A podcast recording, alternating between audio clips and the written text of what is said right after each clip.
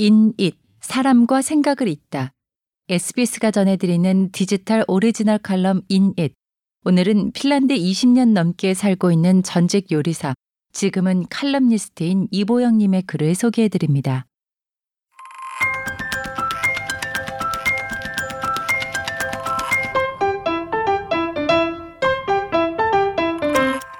러시아 식민 치욕, 핀란드인들 우크라 난민을 품다.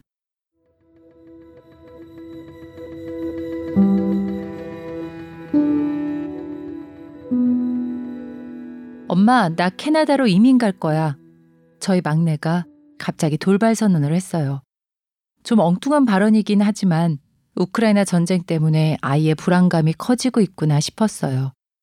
핀란드 신문은 벌써 한 달째 전쟁 관련 기사로 도배되고 있어요. 기름값과 식자재 가격이 많이 올랐고 주변에 헤드랜턴 휴대용 라디오를 구입하는 사람들이 늘어나고 있어요. 우크라이나 핵 발전소의 방사능 유출에 대비해서 요우드 사재기가 벌어지기도 했고요. 거리에서 마주친 동네 할머니는 갑자기 비행기 소리가 나자 하늘을 뚫어지게 쳐다봐서 주변을 긴장시켰어요. 20세의 젊은 청년이 72시간 동안 버틸 수 있는 생필품을 배낭에 넣어두고 위기 상황에 대비 중이라는 기사도 나오고 있고요. 사람들은 자연스럽게 어느 방공으로 대피해야 하는지 이야기하고 있는 중이에요. 핀란드 전국이 마치 유사 전시 체제에 돌입한 것 같아요. 사람들이 이렇게까지 바짝 긴장하는 이유는 핀란드가 우크라이나와 지리적 거리가 가깝기도 하거니와 심리적 거리는 훨씬 더 가깝기 때문이에요. 20년 전 출간된 핀란드 전 대통령 마우노 코이비스토의 러시아의 생각이란 책이 요즘 다시 베스트셀러에 올랐는데요. 이 책에 러시아는 한 번 정복했던 나라는 항상 자신의 영토라고 생각한다는 문장이 있어요. 19세기 초에서 20세기 초까지 100여 년간 러시아 식민 지배를 받았던 핀란드로서는 그냥 지나칠 수 없는 말이죠. 적어도 지금 같은 상황에서는 더욱 그래요. 핀란드 일부에서는 러시아의 다음 타겟이 핀란드가 될 거라는 걱정도 하고 있습니다. 1930년대 말 스탈린이 이끄는 소련은 핀란드를 병합하기 위해 전쟁을 벌였어요. 이 전쟁은 추운 겨울에 벌어져서 겨울 전쟁으로 불려요. 핀란드 국민은 러시아 외상 몰로토프에게 주는 칵테일이라며 몰로토프 칵테일이라고 이름 붙인 화염병을 던지는 등 맹렬하게 맞섰습니다. 결과적으론 소련이 승리했지만 당초 예상보다 큰 피해를 입었고 무엇보다 소련의 이미지가 땅에 떨어졌어요. 약소국 핀란드를 침범했다는 비난이 쏟아지면서 국제연맹에서 축출되기도 했죠. 반면 핀란드는 독립국가 지위는 지킬 수 있었지만 일부 영토를 빼앗겼고 민간인 사상자도 많이 발생했습니다.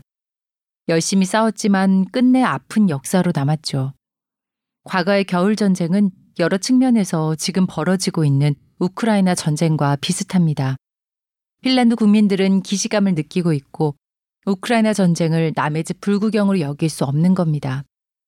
핀란드 국가대표 농구 선수 유호 네노넨 씨는 우크라이나 난민 가족에게 헬싱키에 있는 집 전체를 내주고 자신과 가족은 지방에 있는 작은 집으로 이사했어요. 극히 이타적인 행동이죠. 여기에 대해서 그는 자신의 할아버지와 할머니가 생각나기 때문이라고 답했습니다.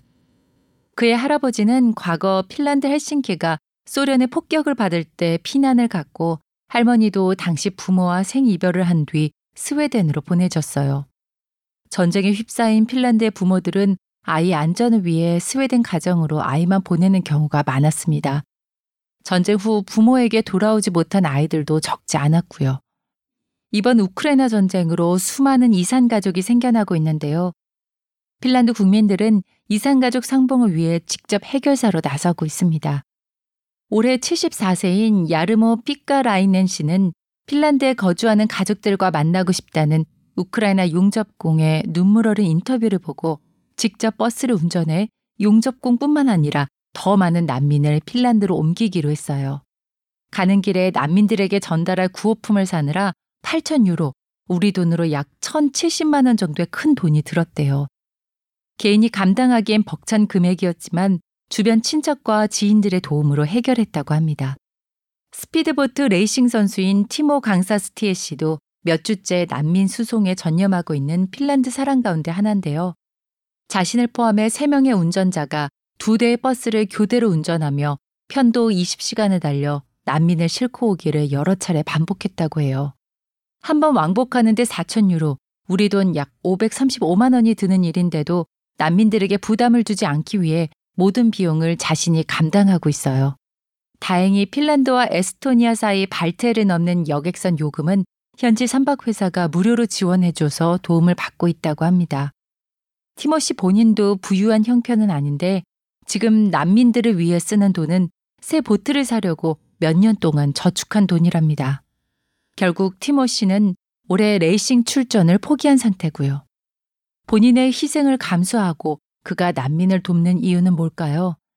티모시는 이웃을 도울 때 행복하기 때문이라고 답했어요. 버스에서 난민들이 모두 함께 우크라이나 국가를 합창했을 때 먼 길을 오는 동안 생일을 맞은 아이가 자원봉사자들이 준비한 작은 선물을 받고 뛸 듯이 기뻐했을 때 그에게 이런 기억은 돈보다 훨씬 값지고 소중했다는 거예요. 행복한 사람이 모두 남을 돕는 건 아니지만 남을 돕는 사람은 확실히 그만큼 더 행복해지는 것 같습니다. 5년 연속 세계에서 가장 행복한 나라로 선정된 핀란드의 대표 시민들로부터 또 한 수 배운 느낌입니다.